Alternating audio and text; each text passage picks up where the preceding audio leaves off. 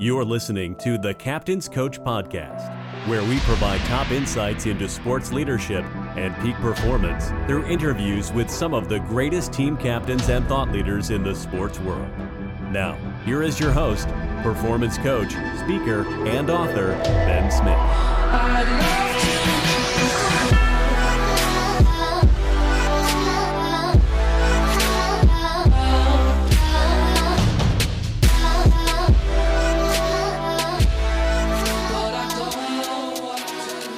Welcome back to another episode of the Captain's Coach Podcast. I'm the founder, Ben Smith, and we have a very special guest to bring you today in Dr. Anthony Pratkanis. But before I begin, I have good news and bad news. The good news is that I think that this might be one of the top three interviews I have done to date. There's some great content that we discussed over the course of an hour, such as how uh, learning magic can help you be a better influencer the ethics of influence and how it's different from manipulation.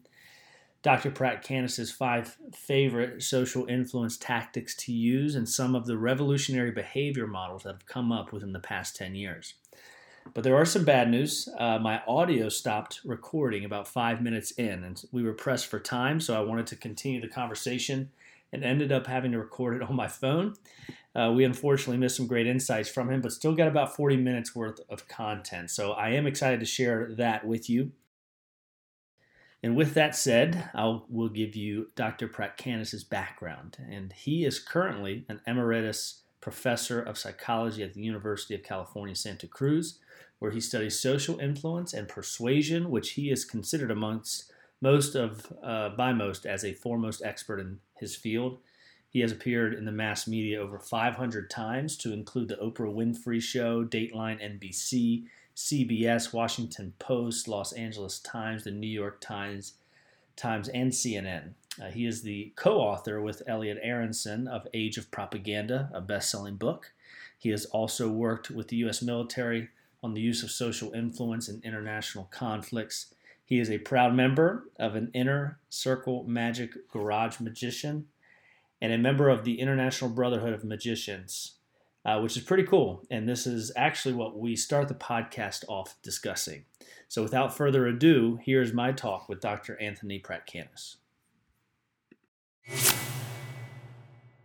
Oh, cool. Well, uh, Dr. Anthony Pratkanis, I'm excited to have you on to the show today. Welcome to the Captain's Coach podcast.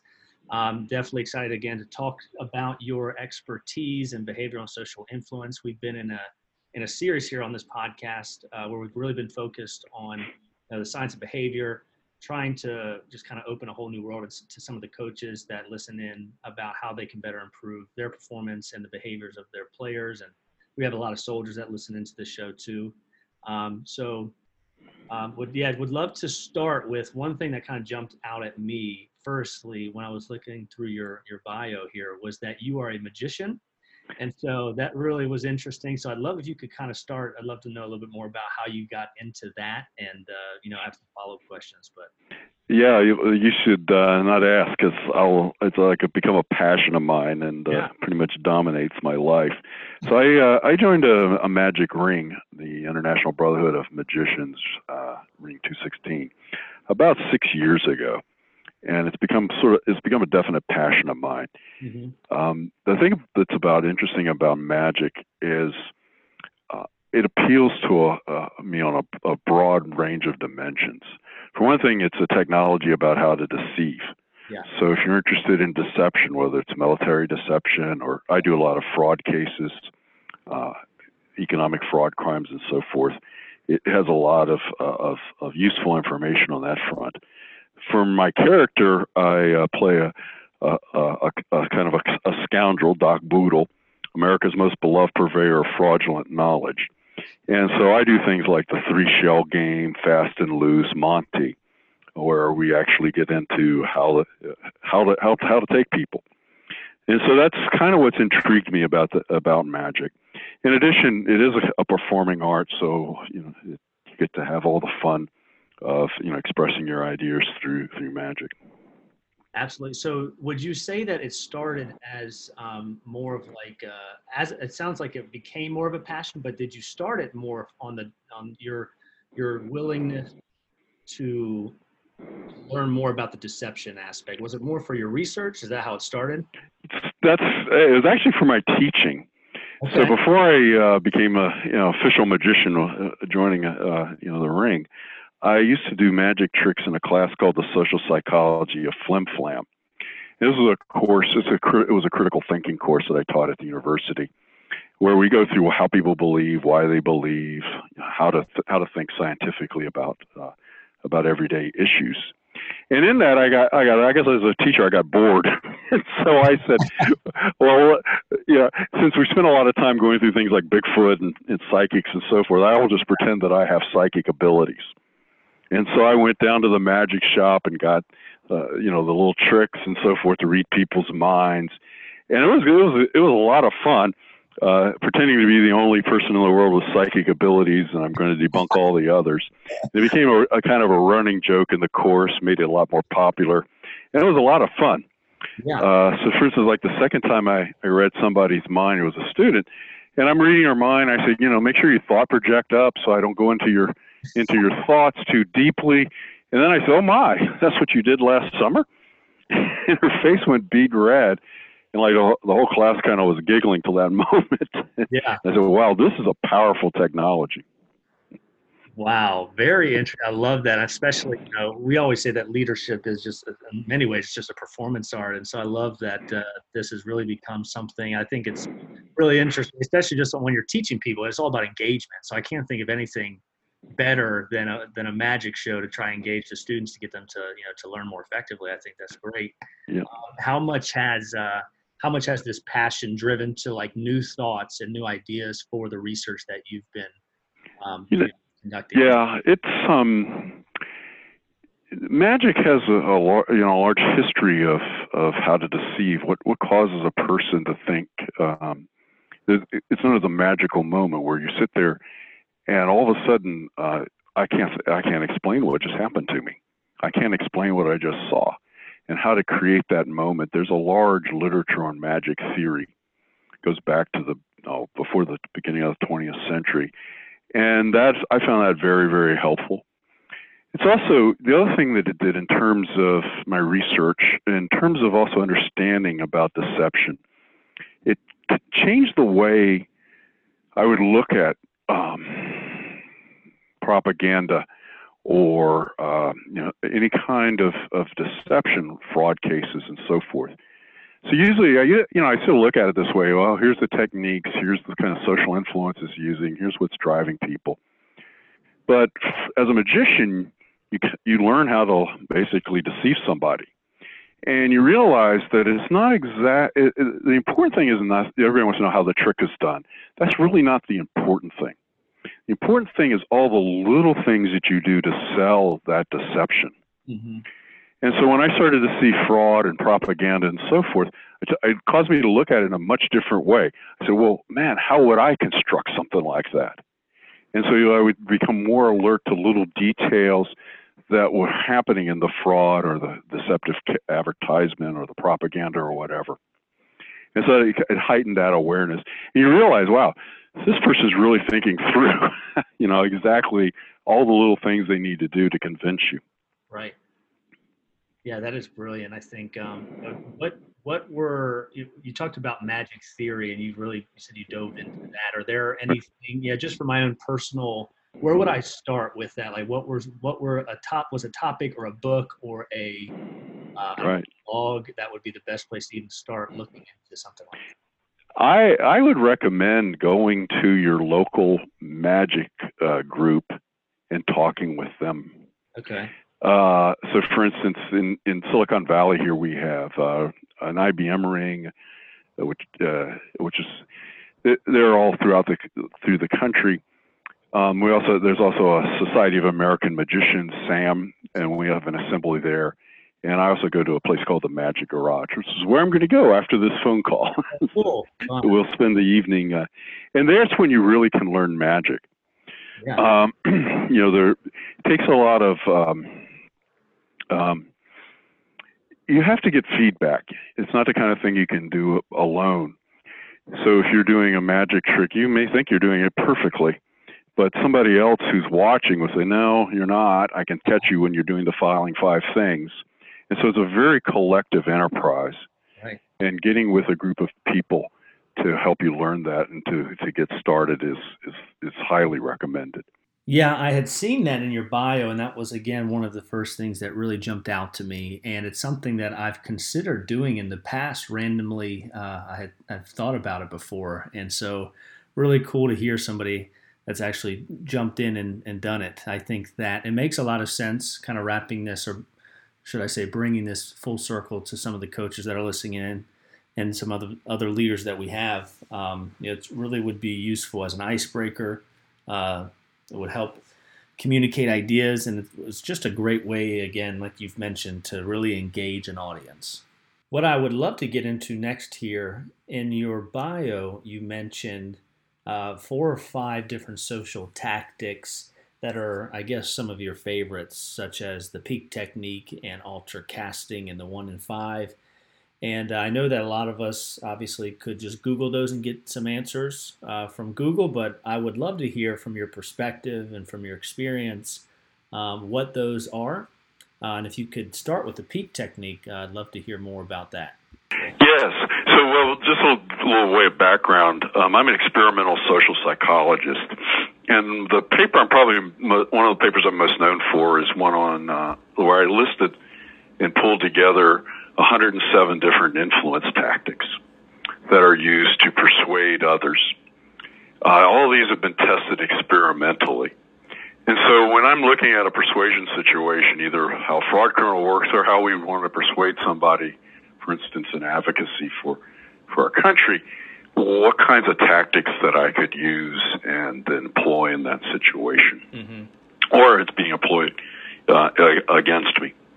So the ones that you mentioned are ones that I happen to actually have studied uh, experimentally and kind of. Uh, uh, there, there, were ones that I originated. In addition, there's a lot of others. You know, if you go read uh, Bob Cialdini's work, you'll yeah. you'll get six of them. Uh, yeah. There's a lot. There's others. So, what are some of the ones that are um, that you mentioned? Just to give people a flavor for how the tactics work. Uh, the pique technique was a one where you just do something strange and unusual to break somebody's refusal script. And this was uh, I first encountered this. I was at a conference, and I uh, happened to have NCAA tickets. The Tar Heels were playing, so that was good. Unfortunately, they lost, mm. and unfortunately, the seats were, were up in the nosebleed seats. Oh yeah, of course. But anyway, as I was going in to the to to the uh, to the stadium, the um, somebody comes up to me and says, "Excuse me, do you have 17 cents?" Now all of a sudden, I start feeling myself go to my pocket and start to pull out that 17 cents. This is unusual for me, Ben, because that's not something I normally do. Yeah. And so I, I caught myself midstream. I said, wow, I never hardly ever do that. Why did that happen? And so when we got back to the university, talked over to some students and so forth and said, you know, what is it about this 17 cents? So the first thing we did is we went out panhandling on the uh, Santa Cruz Wharf and we asked for odd amounts, 17 cents versus 37 cents, any spare change versus uh, 25 cents.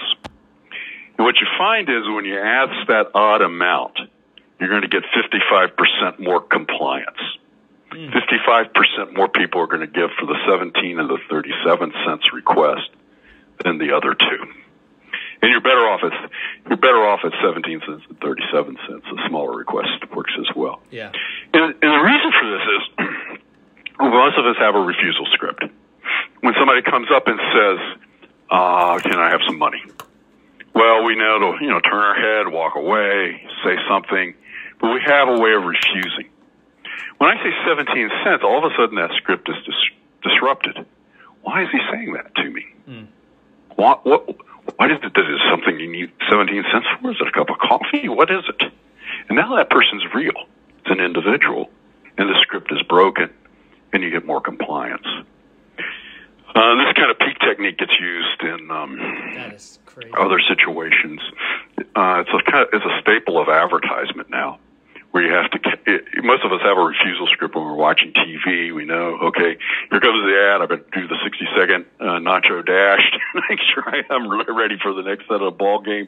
Yeah. Uh, and we have that refusal, and so the, the advertisers have figured out how to uh, break that script with catch our attention with the yeah. latest song or whatever. Is that is that kind of related to just the concept of thinking differently, or just more so even just unexpected?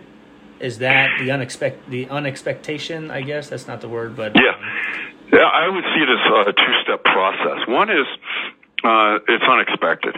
It breaks the script. Well, why why does this happen? Yeah. And the second thing is is that in this particular case, the 17 cents and others, it starts to you start to start thinking positively about the situation, about the person who's asking. And you're sitting, they're no longer, oh, that's a bum There's somebody who needs 17 cents, is, it, is this because of the bus? Well, why exactly 17 cents? Yeah. And so they're becoming an individual to you. Right. So it's a two-step process. You know, I could spit on you or call you names. That would that would be unique for most of us, I guess. uh, but but it wouldn't kick in that positive process like the 17 cents does. Okay. Excellent. Yeah, well, that's really good. So that was the pique technique, correct? Yeah. All right. Yes. All right. How about the uh, talk, uh, phantoms? I think was the second one. Yeah, this is another one that I studied a long time ago with Peter Farquhar. You see it a lot in fraud crimes. A phantom is something that's totally unavailable, but you think it might be real. Mm. So the kinds of processes that get kicked in are twofold. First of all, a phantom will make all the other options look poor, weaker, especially uh, options that are similar to the phantom. So in business, you'll see things that used to be called vaporware, where a product would be pre-announced. It doesn't exist, but looks like it's real. It's going to come out maybe six months, maybe a year, whatever. And immediately sales for all the other products go down. Uh, there's been cases where uh, computer firms have announced products that they're going to come out and basically kill their entire sales for a year as everybody's waiting for this new product. The other process that occurs with the phantom is phantom fixation. Uh, for fraud criminals, what they will oftentimes do is they'll talk to you on the telephone and they'll find out the things that you're interested in.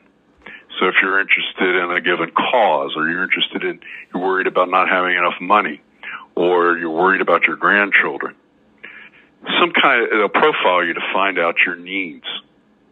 And then they'll develop a, a phantom product that appeals to those needs, a you know, gold coin investment, a special other kind of investment. Uh, the one charity that'll save the gray wolves, or whatever, whatever your needs were and then that phantom will be told in terms of a story. No one else has ever had these gold coins. They've been at the bottom of the sea where they've been there untarnished by time. Nothing, there's no coins at these grade, this grade. So it's hyped out. Once you get hooked onto that phantom, then you're on to the ride for the fraud, for the fraud crime. Uh, you, you do, you know, you send them the money, uh, they keep you on the hook and so forth. Now, they can also have a positive side. Um, you know, the, setting these kinds of goals, especially if you can think of a way to get to the goal, is fundamental to any coach. You know, what is the goal that we can achieve, and how do we get there? And getting uh, you know players and, and staff and and fans and all, uh, and so forth buying into that is is a very important part of of motivation. Absolutely. Um, yeah, this is excellent. Um, how about the um, projection tactic? These are all very projection useful. tactic. Yes, um, this is uh, you see this quite often these days uh, uh, in political campaigns. It's also a staple of dictators, and that is if I want to get away with a misdeed, the best thing I can do to get off, seen as off the hook is accuse somebody else, like you, Ben, of doing exactly that misdeed. Mm-hmm. So, an example, this is the historical example that gave us this research that I did with Derek Rucker a few years back. The um, before Hitler invaded Czechoslovakia, Poland, he accused them of aggression. accused them of, of threatening German soldiers, uh, German citizens, excuse me, in Poland. There was even a, a, a campaign propaganda film called uh, The Campaign in Poland that accused the Polish people of being aggressive. Well, notice what happens. Hitler is the one who's being aggressive here. He's the one going into another country um, with his military. However, what happens is because he's accused Poland of doing this, they're in a sense on, uh, on neutral. He's neutralized it. The world is now discussing, well, who's really the aggressor here, Poland or Germany? And because Hitler is the one making the accusation, he looks like, oh, he's the one that's concerned about yeah. needless aggression, right. not Poland. Yeah. Uh, this is this is a very common tactic. Um, so, for instance, in the Korean War, um, there were some illnesses brought in by Chinese into the North Koreans. And so what did the North Koreans do? Accuse the Americans and, and you know, our allies of uh, germ warfare. Yeah. And that's the reason for the illnesses. Wow. When it was their own um, their own squad that was yeah, doing it. Right. Uh, gets used a lot in uh, in uh, con crimes. One of my favorite examples is there was a, a, a shell game worker out of Denver, and then he went up to Skagway, Alaska, named Soapy Smith. And he would take he and his gang would take people in the shell game, Monty, and others other kinds of games like that. And when somebody complained and went to the police, Soapy would then accuse them of doing the fraud and ripping him off. Uh, this then created a, a, lot of confusion. The police wouldn't know what to do, and eventually, um, you know, the, the person that wanted their money back gave up and left town. Wow. So, uh, we, in our experiments on this, um, yeah, we found that it, it, it, worked. What we would do is we would set up uh, vignettes where people watched others um, engaging in misdeed and then accusing others, and we always got the same effect uh, the person who was the projectionist who would accuse others of, of the misdeed, they were always seen as more innocent. And the person that, that they accused, and also sometimes just bystanders that just happened to be part, be part of the story, they would see, be seen as more uh, more guilty of the misdeed. Mm-hmm. We actually had a, couldn't find a way to turn it off. And and one of the more interesting ones, we um, we asked people, well, you know, suppose somebody um, made up a story and falsely accused somebody. Do you think that would would um, you know alert people that something funny is going on here? And when we asked them that way, people could see through the projection tactic. They knew, you know, most of us know the story of you know the the the uh, uh, sister that accuses the brother of stealing the cookies. Mm-hmm. Most of us know those kind of stories, and they said, "Well, yeah, I'd, I wouldn't fall prey to that," even though uh, three minutes earlier they had just fallen prey to it. Mm.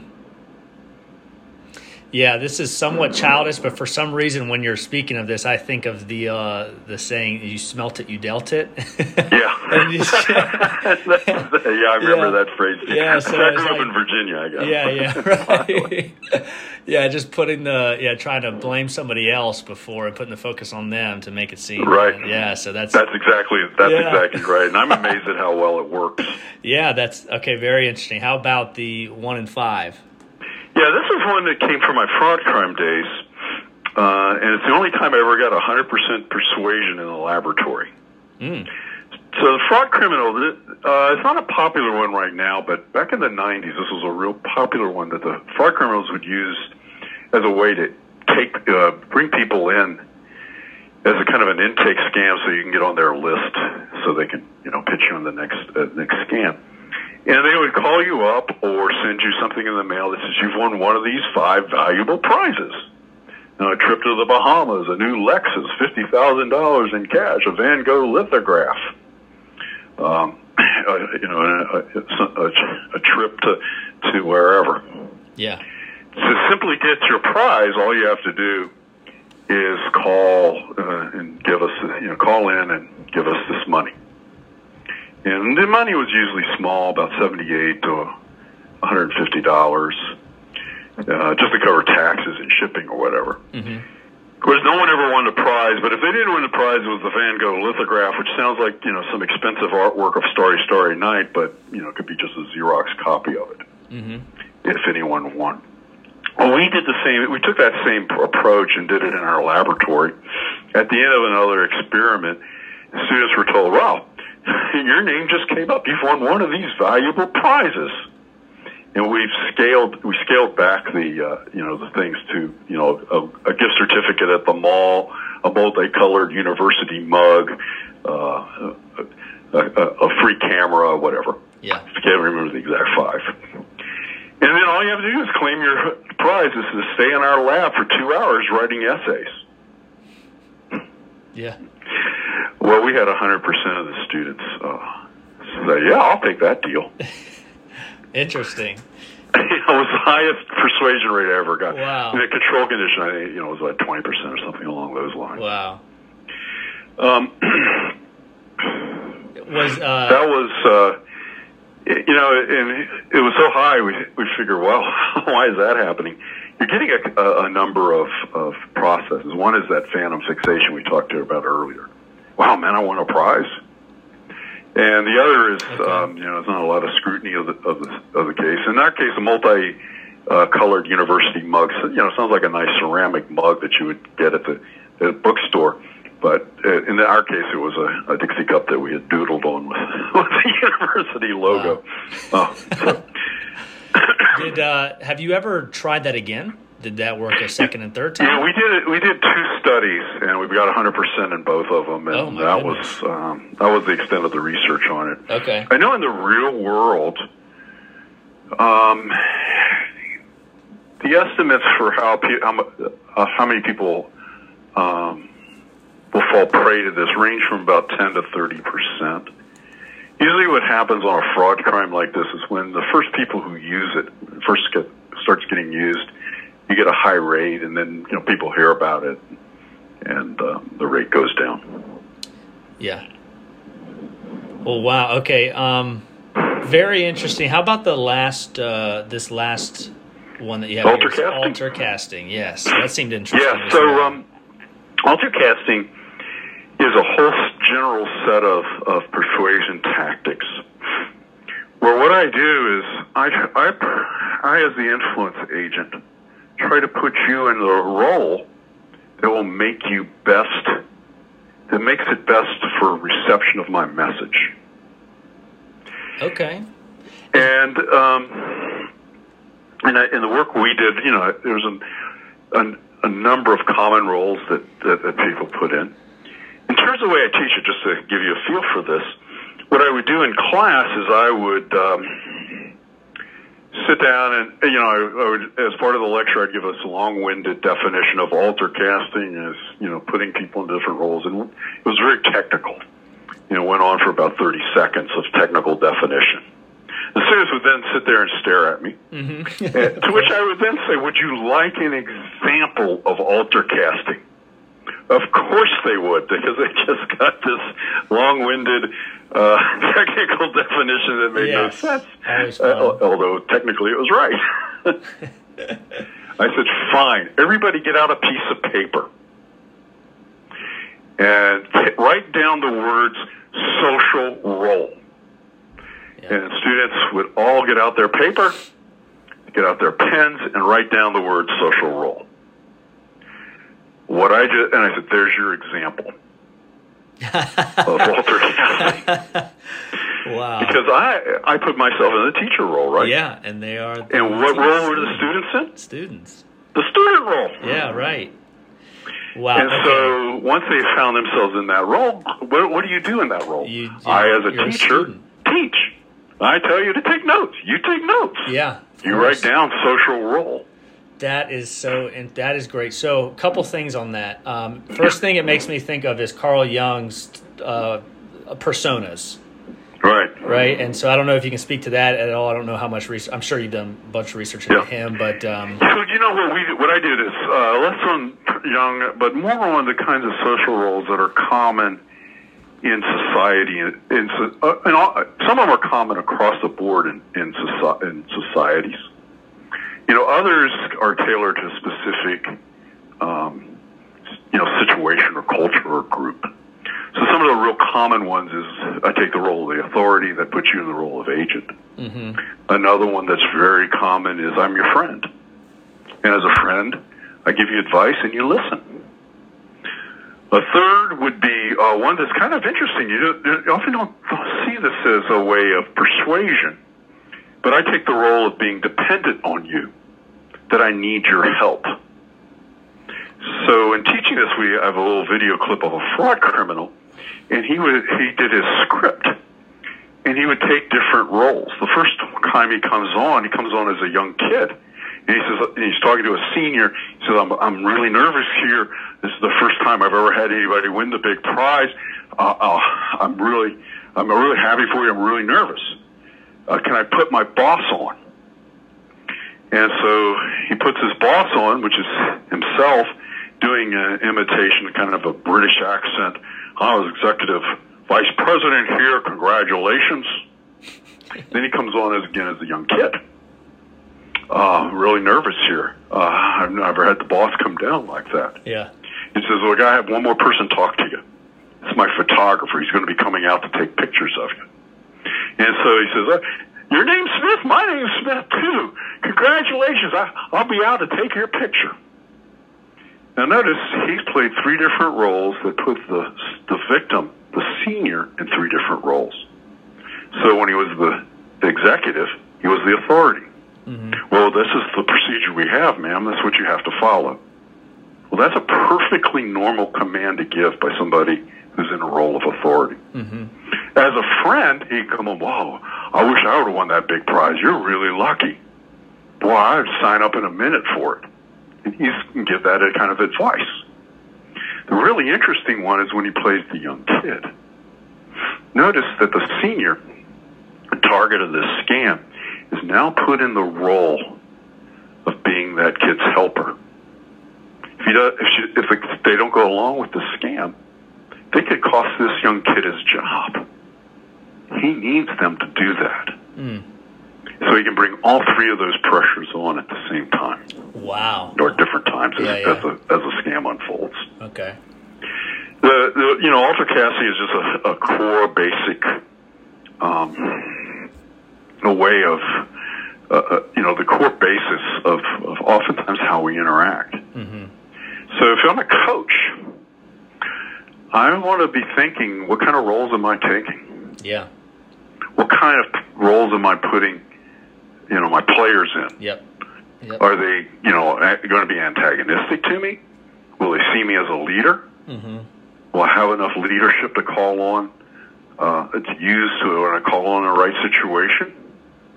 Or am I you know putting them in you know roles that they you know, they feel uncomfortable about mm-hmm. and uh, rebel against? Think you know think carefully about that.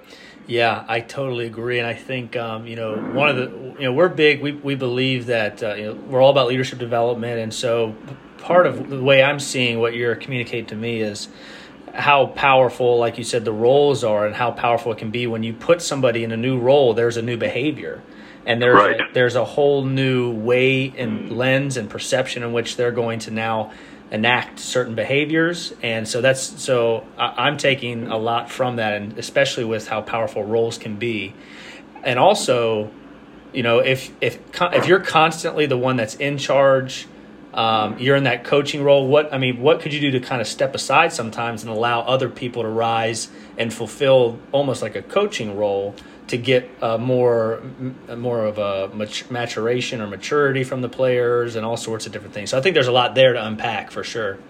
So that's really yeah, I agree good. with that. You know, first step is making you know conscious choices. You know, uh, just don't act. Uh, act, you know, understand that you're you're going to be putting people in roles. Yeah. And you you, you know, and oftentimes they they're going to need to. You want other people to step up for leadership. Right. Absolutely.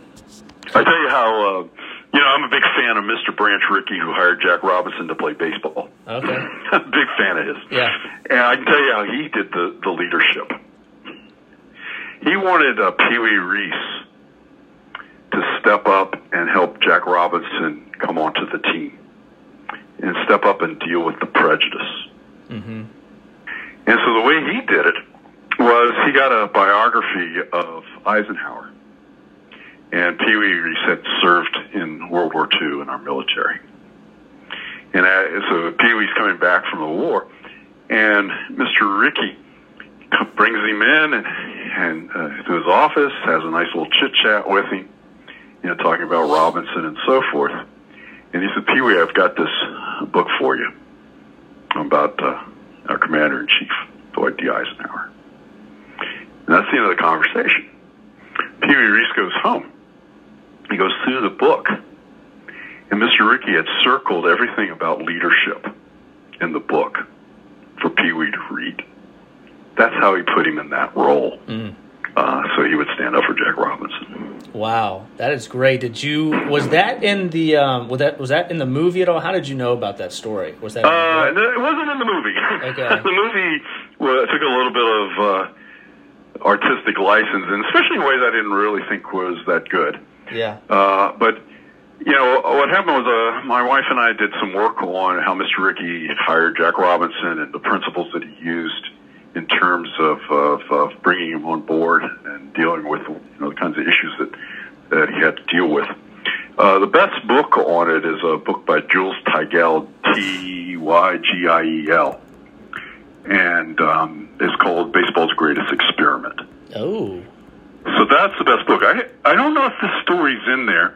Pee Wee Reese gave a, uh, a biography, kind of a, a reminiscence to. Uh, NPR, some some organization like that, and that's where I believe I got this from. Oh, that's Uh, excellent. if I recall this particular story. yeah. But uh, you know, we studied it, and I ended up. Uh, I have a little lecture on it, on how how he did it, Okay. and uh, along with a couple of papers that we had written. Well, I love that. I can't tell you how valuable those uh, you going into those five tactics were. That's I, I pulled out a couple things that are like immediately useful for me and some of the stuff that we're doing on our side with captains. You know, the side was is Mr. Rickey uh, sized up Pee Wee and understood he had, you know, the character and the courage to perform as a leader. And he, and then in fairness, and Mr. Rickey uh, definitely wasn't afraid of that. And he said, "Well, how do I make that happen? How do I enable it? How do I make sure that he understands his role in the team?" Yeah. So good. All right. So what I'd love to know, because I've got a list. I probably got twenty more questions I'd love to get to, and I do want to respect. I know you have your magic shows and practices to get to, so I'll probably ask just two or three more, um, and then if possible, maybe have you on in another five to six months if you have time. Because this, is, Ben. this has I, been you know, amazing. uh, Yeah. for me, influence is one of the most is the most important one of the most important uh, processes we have in our society. yeah. Right. And you know, if we don't know how to use it, become hopeless. Yes. That's so good. you know, it's self handicapping. Right. It, you, uh, you feel like the, you know I can't accomplish anything. Yeah. And on the other hand, if everyone's using it in ways that are um, just damaging our relationships, that's not good either. So for me, I'm eager to discuss, uh, you know, the effective but ethical use of influence any day of the week you want. um, any any new any new models in terms of uh, and, and let me ask this quickly beforehand is that so there's the social influence piece and then there's behavioral social science and then behavioral sciences. Are those i'm sure they're mixed in together. Are there distinct differences between the two No, I don't. I don't tend to uh, Okay. see distinctions between the two. yeah i didn't either so i'm just wondering if you know, social psychology covers. Uh, there's behavioral compliance techniques, like foot in the door, where I get you to make a, a small commitment and then ask you to, then you do a, a larger commitment. yeah So those are, are pure behavioral techniques. There are other things where I establish, for instance, through Alter Casting, my source credibility, and that allows me to then be more persuasive in general. hmm So there's a wide variety of, of, of tactics and techniques. Some, you know, focus on behavior. Some focus on thoughts. Uh, typically, if you focus on behavior, people bring their thoughts in line anyway. Yeah. So you, you'll you'll you'll change uh, you change the uh, the minds after the, the hearts, so to speak. yeah Um, so I, I, I don't I tend not to make those kind of distinctions. For me, what's Okay. important is, you know, with uh, the the technology of influence, the social influence, 107 ways to persuade, for instance, that you think carefully about each of those tactics and what, what would be the, the most useful, most effective, and also the most ethical. Yeah. So there seems to be like there, you have a lot of knowledge, which has been great. I'm still going through the papers you sent me about more of the tactical things, uh, very explicit things that you can do. Um, there's also behavioral models, like the theory of planned behavior. I guess would be one. Um, right. Uh, or like I don't know if Le- Lewin's equation it would be considered a model or not. But right. what what um, what would can you name some on the top of your head if you have some that are like the top three or four to really that have that have come out recently or or your, or your favorites? Uh, anything that you, you know, talk to, to those? I um, there's certain models that have been developed, like for instance, the health belief model in uh, for for understanding when somebody will stick with a, an exercise regimen or a diet or whatever, and those are very helpful for that specific domain. Yeah. So for me, um, what I try to do is um, understand any given uh, situation where I, I, want to change in terms of centers of gravity. Now, this is, uh, you know, after uh, 9/11, I uh, I had the great uh, fortune to be asked by our military to come work yeah, yeah. and help them understand influence. Yeah. And well, I thought I was, you know, they were calling on me. I actually, I think I learned the, the most uh, I learned that the concept of center of gravity, yes, which I'm sure you're yep. familiar with, I, Clausewitz. Yeah, within the, the last... which everything flows. Yep, yep. And just like in a military campaign, there's certain centers of gravity, like you know, controlling the airspace. In any given influence campaign, you're going to have those similar kinds of centers of gravity. And so it's helpful to recognize those in any situation that you're facing. Mm-hmm and what do I need, and how do I change those? How do I uh, approach those? Now, in some cases, like for instance with the health belief model, which talks about, you know, the person has to have a sense of self-efficacy that they can actually do the um, the exercise or follow the regimen. Yeah. You know, the, that health belief model has worked out those centers of gravity for you. So, so those are very helpful, uh, you know, models when you want to go change in that area. Yeah. Other areas, like when we worked on the fraud crimes, uh, it hadn't been done yet. And of course, I've written stuff in terms of uh, public diplomacy and information warfare, uh, what the centers of gravity will be. Yeah. No, those are great. And yeah, the center of gravity thing, something that recently has come down. We had uh, we've had a couple people come on and really talk more in depthly about about that because I think it's obviously uh, pretty central, so to speak, of uh, yeah. you know what we're what we're trying to do here, and it's a good good model to have um, as well. So uh, let, let, uh, let, me have. I got three more questions. They'll be like fast, faster. Uh, okay, faster. I'll, I'll, we'll make this the lightning round. Yeah, this this is it. Yeah, this is it right here. So, would you agree that fact does not equal truth? Facts do not equal truth. Uh, I don't know about that. Okay. Depends on how it's defined. Okay, great. Um, I think that uh, facts don't necessarily equal people's perception of the truth. Okay, excellent. Good insight. What is what is your favorite book? For persuasion? Yeah, uh, let's do persuasion or just in it's, general. That's an old classic by a guy named Wallace Carroll called Persuader or Persuader Perish. Wallace Carroll was uh, um, one of the leaders during World War II of our information campaign to counter Hitler. And Persuade or, or, or Perish is his memoirs written just after World War II. And in it, I think it's the single best book I've ever read on competitive influence. So a lot of influence, you know, I'm just trying to convince you to give to the Heart Fund or whatever. In this case, I've got an adversary Wallace Carroll's adversaries, Goebbels and Hitler. And they were, you know, they were trying to persuade and they were trying to manipulate. And Wallace Carroll had to respond. And this is the book that tells you how he did it. Love it. That's excellent. Yeah, when you read it, there'll be a lot of details about issues that may be forgotten in history. Uh huh. But you will understand what he had to go through and how he responded. Oh, that's so. That's so uh, his his counterpart for the Brits produced a similar set of articles, Richard Crossman. um, that are also equally good. Awesome. Well, I will definitely be checking that out. And then my last question for you is just your favorite quote, something that is a great driver uh, for you. If you want to understand the world, change it. If you want to understand the world, try to change it. I actually wrote that down. I think it was in your book or it was on one of your videos. So I, am glad yeah. you hit that. That's perfect. I think it's also on my Facebook page. yeah, it makes me think of uh, you know you write to think, teach to learn. This idea of like be, just taking an active approach to problem solving just makes right. total sense. So, well, yeah, it, you, you don't really understand something until you've you know you've gone in and tried to change it. Yeah, it makes total I mean, sense. You can get the diagrams and all that you want, but yeah, uh, it it may not be. Uh, world may not be as you've diagrammed it out. Yeah, couldn't agree more. Well, Anthony, thank you so much for coming on and talking with me today. It's been a, really a pleasure. I've taken a lot from it. I know my, our audience uh, will too, and we would love to have you back on. Um, I, I, didn't even get to you know some of the really interesting questions, so maybe in the future, if you have time, you know, we'd, we'd love to talk to you again. You bet, you bet. I, I really enjoyed it, Ben, right. and I, and I appreciate everything you're doing. All right, thank you. All right, talk to you soon, hopefully, and uh, best of luck in your, your magic shows.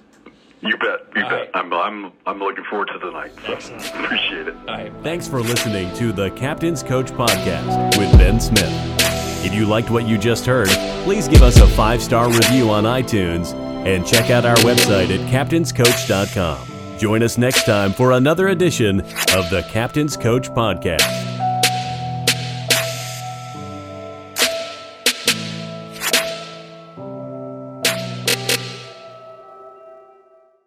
For those of you that are still listening in, I've got another bonus for you. Um, unfortunately, this was one of my favorite parts of the show and it had gotten deleted, but I was able to capture just a, the last couple minutes of, uh, of the conversation that Anthony and I had in regards to the ethics of influence, which was just um, just a really interesting conversation and one in which I've thought a lot about recently uh, when you have a lot of people who feel like they have the moral high ground, um, who who says that uh, influencing behavior um, and manipulating is is right or not. So uh, just was uh, hopefully I'll get a chance to get back on the horn with him to talk with him about this topic and so that we can actually record this for everybody to listen in on. So here is Dr. Anthony Pratkanis just uh, for a couple minutes discussing uh, how important and powerful influence is and why it is ethical. To uh, you know, to develop a consensus on something, there's not a lot of other choices other than force, or you know, accepting that uh, somebody's genes made them king. Yeah. In our society, in a democratic society, it's all about argument, debate, and discussion and that's what how we reach a consensus. So, uh, for me, it's important to understand that that's a, a core process of any democracy, and therefore we need to think carefully about what is the kind of fair persuasion. For me, things that get us discussing, arguing, debating, revealing information, those are positive aspects of persuasion, and I like to see uh, our rules, our norms, and so forth promoting it.